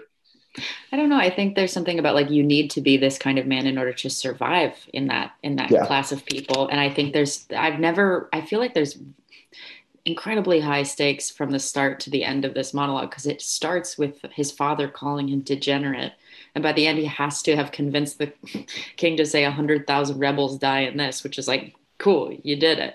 Uh, so it's like, how, how do we watch this man turn into a soldier? And I, I think I, yeah, I agree with you that like I think inherently he has already been doing very violent things, but I also agree that it's it's quite a a stark shift to like um, soldier violence as opposed to robber ne'er do well violence. That he's like, and I will nobly murder people, which we're cool with, as opposed to murder people to steal their stuff, which we say is bad. Like I think there's there's something Property, most important thing. right. There's something really interesting that we're like watching him become the man his son wants him to be. Um, it's kind of exciting, but it's also kind of scary. I don't know. I totally agree. Yeah, Kelly. Absolutely i think sort of along the lines of what genevieve was saying you know we look at richard ii or especially henry vi and there are all of these things about them being quote unquote bad kings because they're not warrior leaders and the thing is is you have to command the respect of all of these people on the battlefield because you as king are required to go and fight these people unlike now where we you know keep our presidents and prime ministers and things out of the line of um, of arms. But that is how you won. You know like that's how you become king in these times when they're still you know trying to figure out the bloodlines and or if they matter um, but I do think it's a matter of uh, commanding respect. You know, it is the commander in chief of the military is the king, and that's such a vitally important thing that we don't really ha- i mean there are some countries that are still somewhat like that but for now you know most of the time our political heads are not the people that are out on the front lines. Yeah. That's a very, that's a very good point. Yeah yeah, there's also an echo of spiritual violence, I think, in all of this. Like part of the goriness of that imagery ties up nicely to me at the end with the long grown wounds of my intemperance. You know, where where as much as it might be like this urge to violence on the battlefield forward, there's a recognition of the violence that Hal has done to the name of the crown here. And that and and and and all of that building up of violence does resolve into those long run wounds of my intemperance. And if I can't pay that by killing somebody else, then my death is the only thing that can pay back those um, the debt that I've incurred to you, yeah. a, a, violence on the crown, and, and thus a violence against the country. Yeah, and as you were saying, Ariana, about like sounds giving some being a way that we can access like what's the emotional state of the character or what's going on. I love that line, the long grown wounds of my intemperance. It's so like it feels mm. so smooth and it's so different than like so strict account and all that mm. stuff earlier that it feels like he's like, yeah, and also like I'll defend the kingdom, I'll defend you as the king, and, and also like I'm sorry, dad. Like I'm yeah. I'm recognizing that you and I need to sort of I need to own my shit with you as your son, which is such a like heartbreaking. Ah, fathers and sons is so heartbreaking. Absolutely. It's not just a Russian novel. Um, there is a wonderful um, change uh, in the folio that I meant to put in the script, and I'm really sorry that I forgot to put this in. But that the which, if he be pleased, I shall perform in the folio that line is the which if i perform and do survive which i think is Ooh. Pretty Different. extraordinary yeah, yeah. Um, that's better to me is is like much is much better and i'm really sorry i didn't didn't make that change in the script because i know sam you would want to know that there's a better line in the folio yeah, know? well, you know how I feel about the folios. oh, oh, I do. um, there's a great transition here to be had that the final line of the king is advantage feeds him fat while men delay and we immediately go to falstaff who is if anything delaying. Um, although he talks about how he is losing weight and dwindling away into nothingness but i always i really wish there didn't have to be a scene change there and that you could just really like have falstaff entering as that scene was ending and just be like context. Anyway, let's get into this wonderful bit about loose gowns and red faces and money. Oh, Bardolph, am I not fallen away vilely since this last action? Do I not bate? Do I not dwindle? Why, my skin hangs about me like an old lady's loose gown. I am withered like an old apple john. Well, I'll repent, and that suddenly, while I am in some liking. I shall be out of heart shortly, and then I shall have no strength to repent. And I have not forgotten what the inside of a church is made of. I am a peppercorn, a brewer's horse, the inside of a church. company, villainous company, hath been the spell of me. Sir John, you are so fretful, you cannot live long. Why, there is it. Come sing me a bawdy song, make me merry. I was as virtuously given as a gentleman need to be. Virtuous enough, swore little, diced not above seven times a week, went to a bawdy house not above once and a quarter of an hour, paid money that I borrowed three or four times, lived well and in good compass, and now oh, I live out of all order, out of all compass. Why, you are so fat, Sir John, that you must needs be out of all compass, out of all reasonable compass, Sir John. Do thou amend thy face, and I'll amend my life. Thou art our admiral.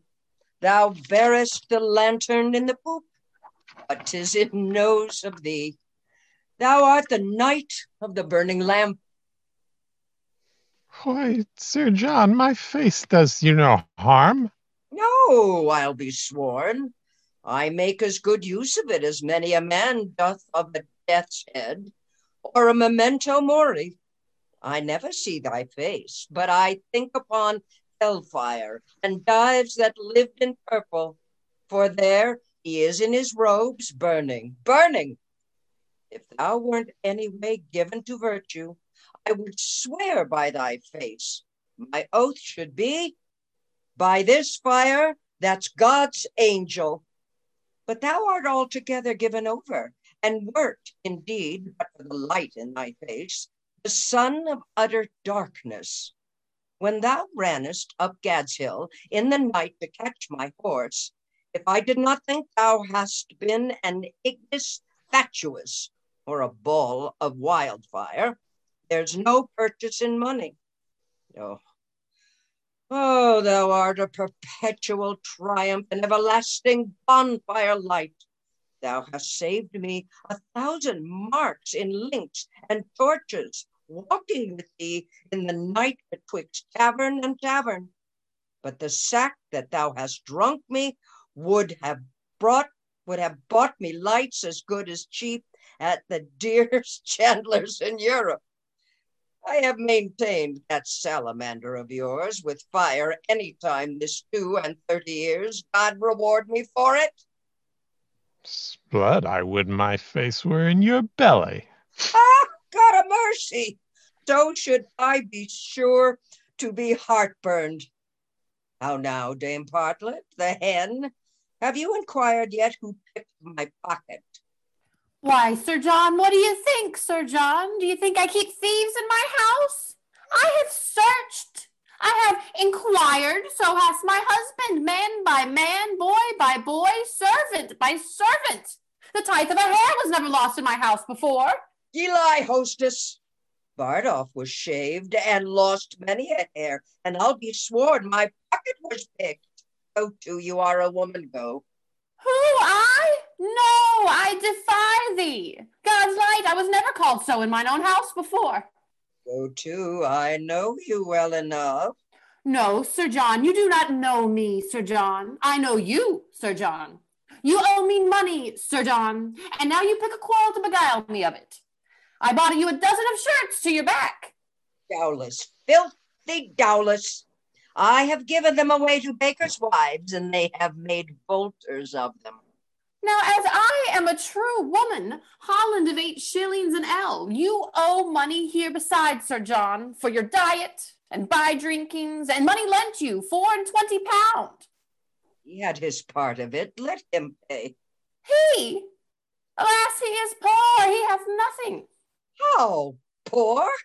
Look upon his face. What call you rich?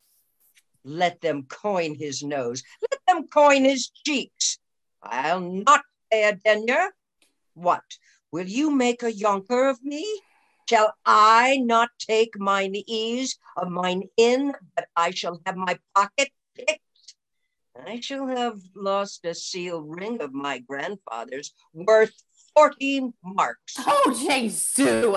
I have heard the prince tell him, I know not how oft, that the ring was copper. How? The prince is a jack, a sneak cup. Some blood as he were here. I would cudgel him like a dog if he would say so. Okay, I'm just going to pause there. Beautifully read, everyone. Um, I just wanted to go through a couple of the more difficult Falstaff Ah, um, references because they're they're they're quite out there. yeah. um, going backwards, so sneak cup was just like a kind of fast way of saying someone who sneaks up on people. Sneak Oh. up, which is kind of cute. Um, a denier was a tenth of a penny. It was like a like a penny of a penny, just a Yeah. very very small amount amount.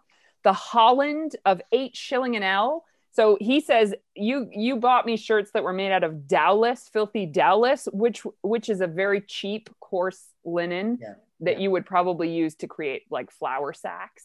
Yeah. Um, which is why he says, yeah, give them to bakers' wives. Um, and then the Holland would be very, very fine linen fabric that was um, uh, kind of expensive here. And that the the an ell is like a measure of fabric. Going back, going back, going back. Ooh, this wonderful bit about the ignis fatuus. Um, so I actually read a whole National Geographic article about this Yeah. because time. Um, and ignis fatuus is uh, Latin for fool's fire, and it is a natural phenomenon that occurs in marshlands and bogs, which is when um, uh, it produces these flickering lights as gases from all the decomposing organic matter. This another name for an ignis fatuus would be like a will o' the wisp, or um, a sort of like just these these sort of fiery lights, and these still happen to this day if you're around bogs and uh, marshland, and it just has to do with decomposing matter that sort of combusts. Um, but so this is what he's talking about with with Bardolph's face. Um, the dives in uh, I never see thy face, but I look upon hellfire and dives that lived in purple. This is actually really important because Falstaff seems to be obsessed with this particular biblical story. Dives is the in the in the biblical story is the rich man who feasted while the beggar Lazarus starved at his gate. And Falstaff frequently mentions Lazarus. Um, so that just seems to be a biblical story that he's very familiar with or has some sort of um, Fascination. yeah. And then for all of you out there that love the the Knight of the Burning Pestle, um, I think that the knight of the burning lamp has got to be a reference to that. Although I haven't read that anywhere, but I, I that's got to be right. It was You would think, very, yeah. very popular. The Knight of the Burning Pestle was very popular on its first production. First production. The uh, the first meta theatrical play, super rad. Oh, Well, yeah. we'll have to do a whole read through of that. I would I would really love to do that as part of this, as sort of like an uh, auxiliary um, fun thing. But anyway, let's talk about the the first part of the of this. So Falstaff is at a I, I think considerably emptier tavern than the tavern where we saw him last, um, and he's so melancholy at the beginning. He's like, I'm losing weight. My skin is like an old lady's loose gown. Um, what are your thoughts, Dee, on this um, pretty? I- I- I- you know, it's interesting that he's having this conversation with Bardolph. You know, Yeah. um, it it just it just is, and you know, Bardolph seems to be holding his own and kind of Mhm. prompting uh, Falstaff, you know, to to extempore, you know, spontaneous speak, and it, it's just it's just this typical stuff going on for days. Absolutely, absolutely, and and it's like he says, like there, Bardolph teases him one time, and he launches into this huge have, speech yeah. about like redness and fire. It's pretty, it's pretty Yeah, crazy. yeah. Um, The Andrew, I purples, was yeah. very much enjoying your interpretation of a rather sloshed Bardolph. What are tell us about Bardolph? Yeah, I think uh, m- m- basically my interpretation of Bardolph is look at a scene and where is he on the on the level of inebriation? Like just a little bit, a lot of bit, or totally gone. but um, I, I have a question about this scene, and I forget, maybe it's talked about later, or I may have even missed it as we went through it. But what time of day or night are we? Uh, not that it matters to Bardolph. I mean, he's off off is uh, not all the time, but uh, do we know what where the sun is at at I this time? I think um, I think it's earlier in the day. The only reason that I think that is because at the end of the scene, I believe Prince Hal says, um, "Go Peto to horse to horse. We have 30 miles to ride yet ere dinner time." So that sort of leads me to believe that it's maybe late morning, perchance. Right, right.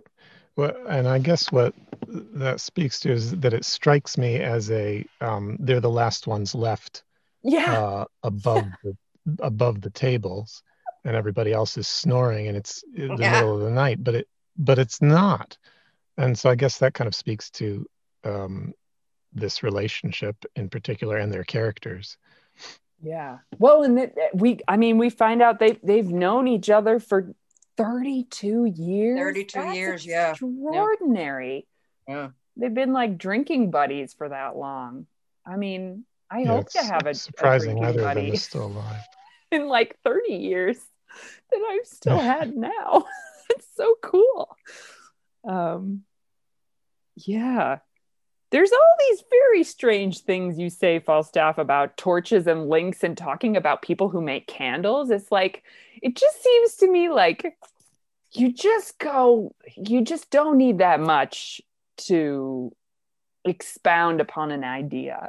I is my know. conclusion. One word and he's off. Yeah. know? God only Yeah. knows where. Sam, please. Um, something struck me when I was doing, or when I was listening to the first part of this, and especially Falstaff complaining about the weight that he's losing. Um, and we didn't talk about this before, but I, I was just thinking about how our relationship to fatness is completely different, and how that reading of it is completely different than it would be now, and how all those jokes hit a little bit differently and are a little bit meaner. And I, I, I was struck by it being a sign of wealth um, during Yeah. this scene, um, and how, in a way, Falstaff's like size, which everybody talks about, is also sort of a size on his wealth or his standing, um, and that there might be a little bit of a loss or a worry of a loss of that because sure he might not actually have that much money. Sure he might not be a great knight but if anybody were to see him in the street they'd be like oh that has to be a wealthy guy. And i could be completely off base here No, but it Sam, didn't pop up no, you're not. Uh, Size is definitely a, a sign of wealth because that means you can afford food. That means Yeah. you can afford drink. Yeah.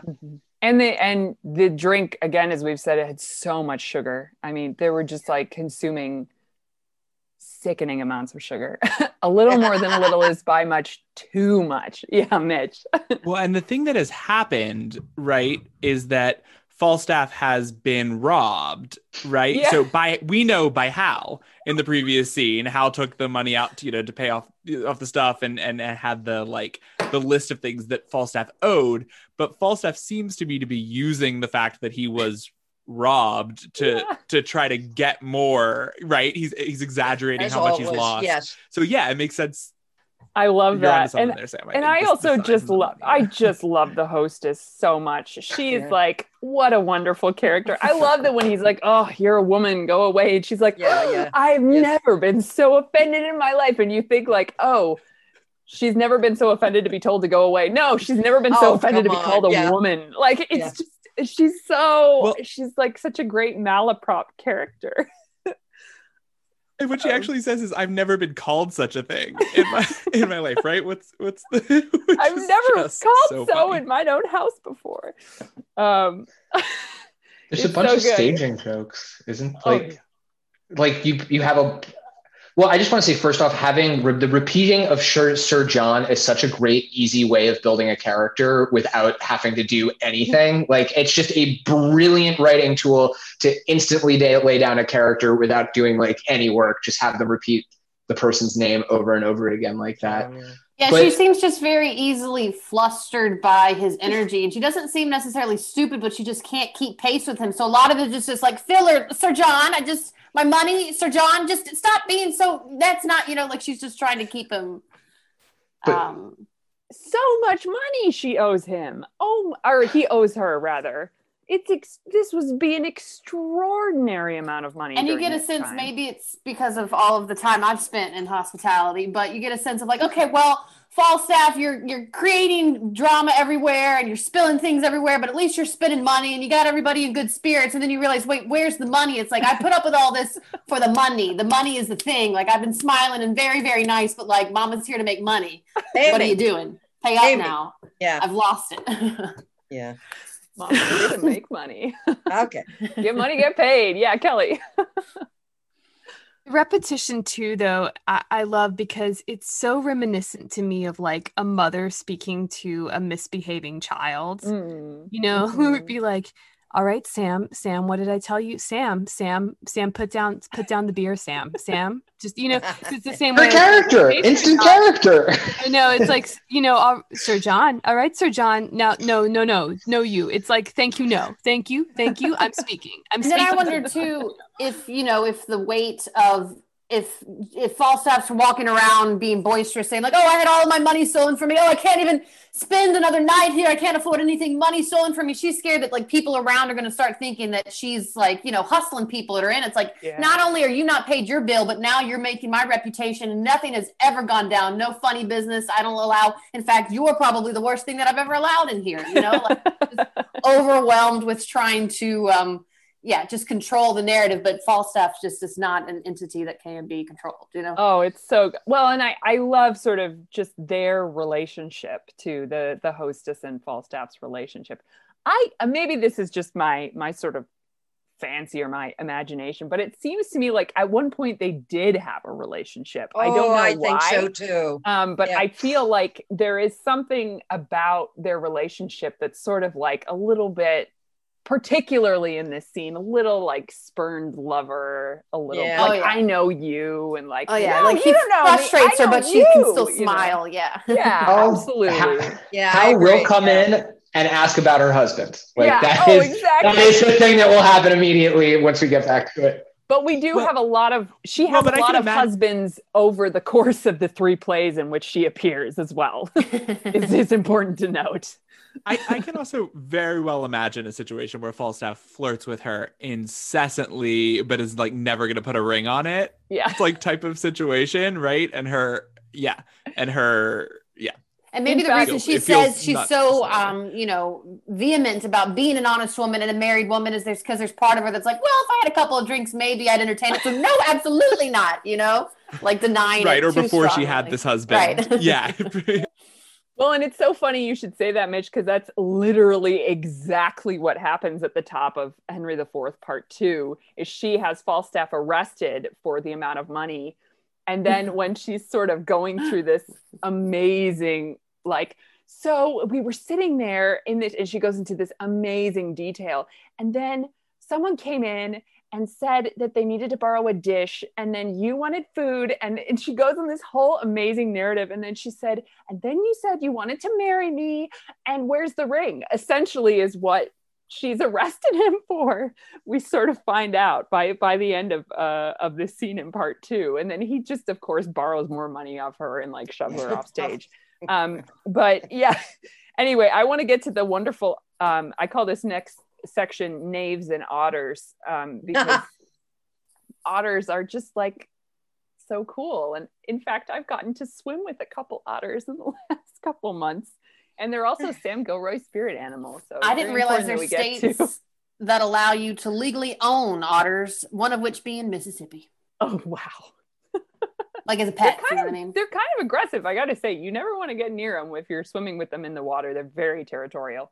Um anyway Speaking of so- fat being better, we have beavers in Canada, which are just fat otters. but they got that cool tail with the thing, you know. Yeah. Anyway, wonderful. In we go. So he just said, I would cudgel the prince if he were here. And then the prince enters, which is always a, a fun, um, a very fun moment for the audience. And this whole bit, I do want to read this this little enter enter the prince with Peto marching, and Falstaff meets him playing upon his truncheon like a fife is actually in all of the scripts as one of the few stage directions. So it's like I think that's a sort of direct internal stage direction that he's like using the cudgel right before he comes in like I would beat him with my cudgel and then he comes in and he pretends that it's like a pipe. He's like, "Look, I was just demonstrating how I use my wind instrument," you know. Anyway, they come in marching. How now, lad? Is the wind at that door in faith? Must we all march? Yea, two and two, Newgate fashion. My lord, I pray you hear me. Uh, what sayest thou, mistress, quickly? What doth thy husband? I love him well. He is an honest man. Good my lord, hear me. Prithee, let her alone and list to me. What sayest thou, Jack? The other night I fell asleep here behind the arras and had my pocket picked. This house is turned bawdy house. They pick pockets. What didst thou lose, Jack? Wilt thou believe me Hal? Three or four bonds of 40 pounds apiece and a seal ring of my grandfather's. Ah, trifle, some eight penny matter. So I told him, my lord, and I said, I heard your grace say so. And my lord, he speaks most vilely of you, like a foul mouthed man is he, and said he would cudgel you. What? He did not. There's neither faith, truth, nor womanhood in me else. There's no more faith in thee than in a stewed prune, and no more truth in thee than a drawn fox. And for womanhood, maid Marian may be the deputy's wife of the ward to thee. Go, you thing, go.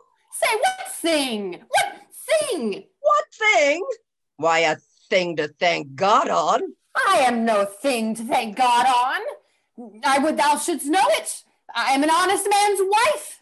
And setting thy knighthood aside, thou art a knave to call me so. Setting thy womanhood aside, thou art a beast to say otherwise. Say, what beast, thou knave, thou? What beast?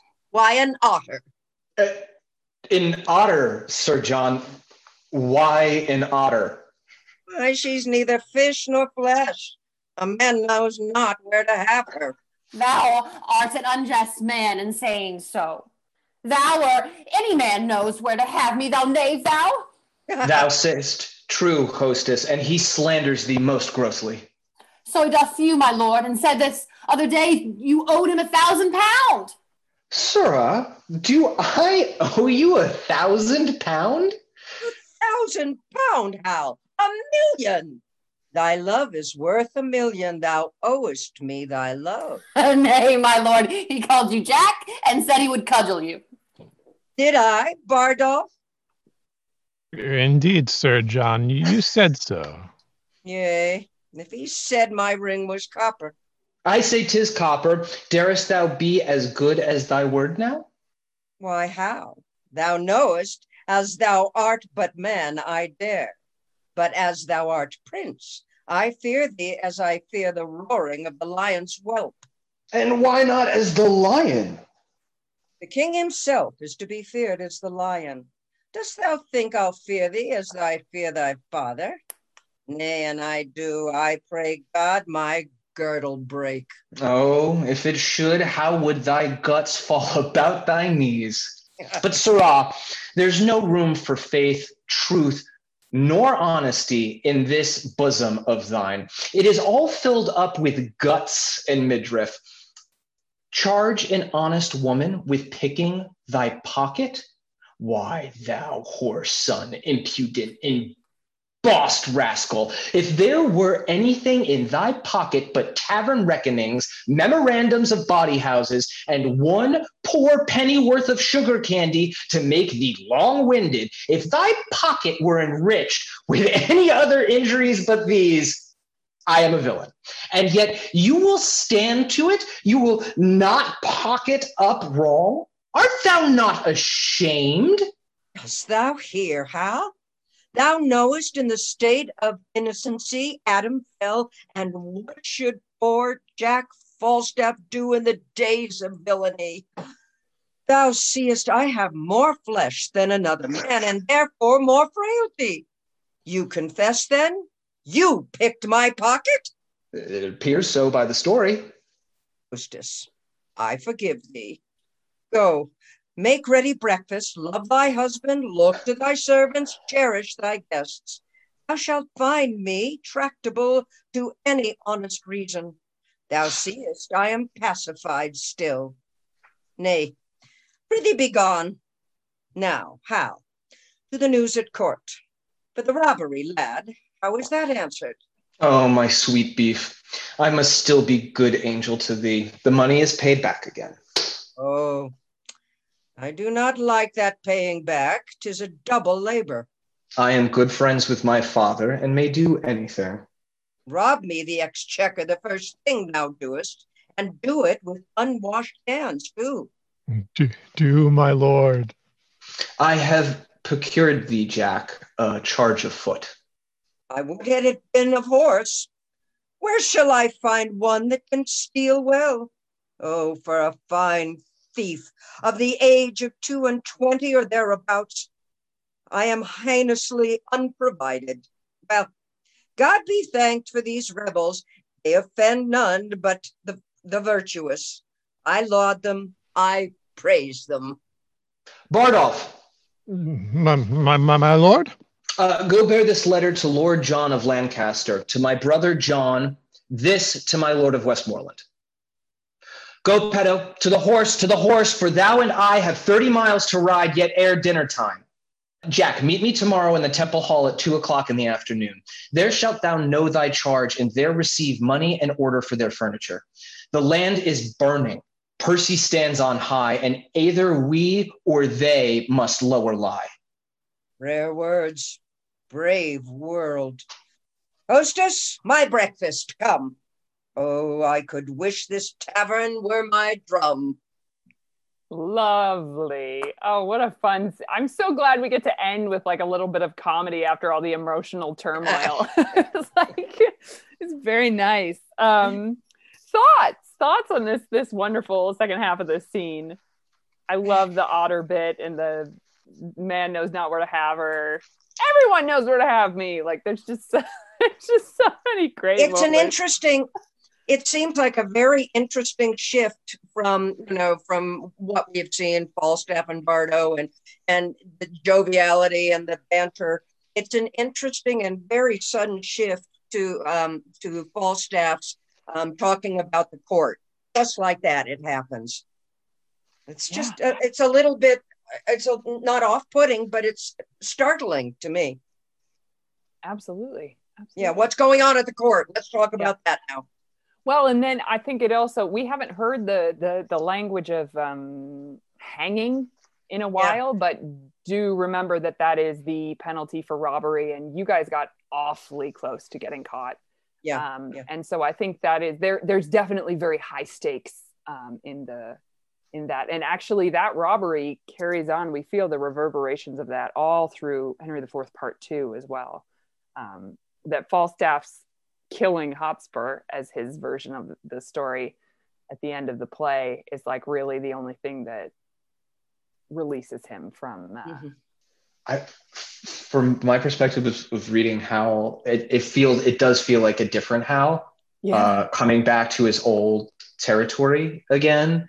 Um, and it's this really interesting feeling of like he can still hang, he can still jape with the gang, but there is a a more assuredness to it. There's more control to it. There's more love in it. I feel there's more responsibility in it, um, and and and it does feel like um, he's changed uh, somehow, uh, and the japing does feel a little bit more.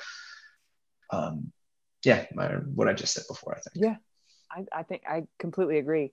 There is something. Um, I, I think the only thing I can that sort of jumps to mind is like there's kind of he's. It's more like he's an observer in this scene. Like there's something very back-footed about him, as opposed to like he was so excited to like find out Falstaff. Like what's he gonna do? Like I'm gonna get to know all the drawers. And there's something like I've been given responsibility. I'm going to enjoy this while I can. I'm going to poke fun, but there's there's there is something like there's a like lighter energy to it somehow. Yeah, Mitch. He's used um as sort of an, a, another separate point here. So he, or question really. He's used his influence to get Falstaff um, an infantry unit, right? Command of an infantry unit. So like clearly that is, I think, a nice thing he has done for Falstaff, right? That would I'm not entirely sure what that would, but that gets Falstaff some influence or something. And I wonder if he's like giving Falstaff the opportunity to like amend his ways, you know, Mm. like I, I knowing that we're headed at the end of the next play to a rejection of Falstaff. Like I wonder if this is an opportunity uh that Falstaff doesn't take really, right? But like to stop the drinking and to sort of get back in the good graces of society. I don't know. Absolutely. I think I think as with most things in Shakespeare, it's both like trying to give Falstaff the opportunity and also like trying to poke fun at him because we've already like seen how how much he abhors um walking. so instead of getting him Yeah. a cavalry unit, like he got him an infantry unit. And so there's like there's like an edge to it, I think, as well. I, Um I and believe in he got Falstaff. my oh sorry, go ahead, Sam. Oh no, I think he got Falstaff paid too. I think that there is a commission that you get for for leading uh, a regiment at the time. So I, I I do think that there is like a little bit of just like he got his friend. And paid. the next time we see Falstaff, he is flush with cash because he has essentially conned the system and really it's in my mind i was just sort of labeling the remaining seat sort of french scenes for the rest of the play today. And um, i called that like the, the most cynical look at the military industrial complex um, in the play because there is something so kind of sickening about the fact that like they just get these these poor people they just throw them out of prison and give them a weapon and absolutely no other equipment and are like okay go fight you know? And for the people who do have money it's a wonderful opportunity for um, the recruiters aka falstaff in this situation to for them to buy out their service essentially just give the recruiter a whole bunch of money to forget that they saw them. And this is how falstaff ends up being totally broke in this scene to the next scene. He has 300 pounds which is an extraordinary amount of money. So he's very good at, at scamming the system. And um, remember when we get to the, his scene in act four my my falstaff when i did it he said, well, he would find some alternative for walking. And so we built him a wagon, and poor Bardolph had to like carry him in on this wagon. And then as soon as Bardolph left, he opened this um this cloth and pulled out a whole chicken. And during the scene where he has this monologue with the audience, he ate the entire like huge amounts of this entire like rotisserie chicken. It was pretty insane. But it's just like what would what would Falstaff spend his money on? obviously like a capon and booze you And know it. so it's really like it was really fun um that was a, one of the more expensive prop investments that we made 'cause we had to buy a new chicken every time but um yeah anyway i i i think this is it, it's a it's definitely a shift from the end of the last act i think is is is really what i want to say this is a different world this is a different the characters are in a different place yes Coy I got chills with the lion. Why not the why not as the lion? Uh, dost Mm. thou think I'll fear thee as I fear thy father? It's because then I know thee not at the end. It's like maybe you should have respected a little bit. This is, I mean, this is seeing that Falstaff will not follow Hal into that transition. I think. Yeah. I think you're. I think that is a really important moment. Thank you for for pointing that out, Coy. Um, that is a very significant moment in their relationship. Even if it's on the outside, it's like a seeming joke. There's also like it, it also it, Falstaff's attitude throughout part two is like, oh, I'm gonna own this place when he's king. Yeah. Like I Yeah, Fal- own the realm. Like choose a position. Falstaff Yeah. will not respect Hal as the lion. Yeah, and Yeah. that just fundamentally means that he can't be friends when uh, when Hal's king. Well, as long as he and Hal are friends and connected in some way, his position and his safety is assured. End of story. But of Mhm. course, when Hal rejects him ultimately, then you know he's in trouble. his uh, response to um, to Hal's speech is like, so weirdly simple. And he says, uh, Justice Shallow, I owe you a thousand pounds, is the first thing he says after that speech, which is like amazing. It's like the reality, he just can't deal with it. So he has to deal with this. Like, I mean, anyway, love it. Any final thoughts about this um, this act? We had we sort of got to visit all three worlds: the world of the king, the world of the rebellion, and the world of the tavern. I think it's it's it's a wonderful little transitional act. I love act threes in Shakespeare. They're always the best. Whenever whenever I'm looking for monologues, I always remember that most monologues, the good ones you want to do for an audition, are in act threes. Oh, Almost that's an interesting insight. So insight. many Thank of you. them. Coy's monologue insights. I love it. Oh. the, the, I'm struck by at the end of this act, the world is the world has already changed, but it's sort of like just bring up Lord of the Rings. It's like one of those scenes where like you know that they're about to be like trekking on the road, and from like here on out, it's just going to be like gnarly adventure and swords and blood. But this is like we have to go back to the tavern one last time and see everybody the way that they were, but not just the way that they were, but like the perfected version of the way that they were.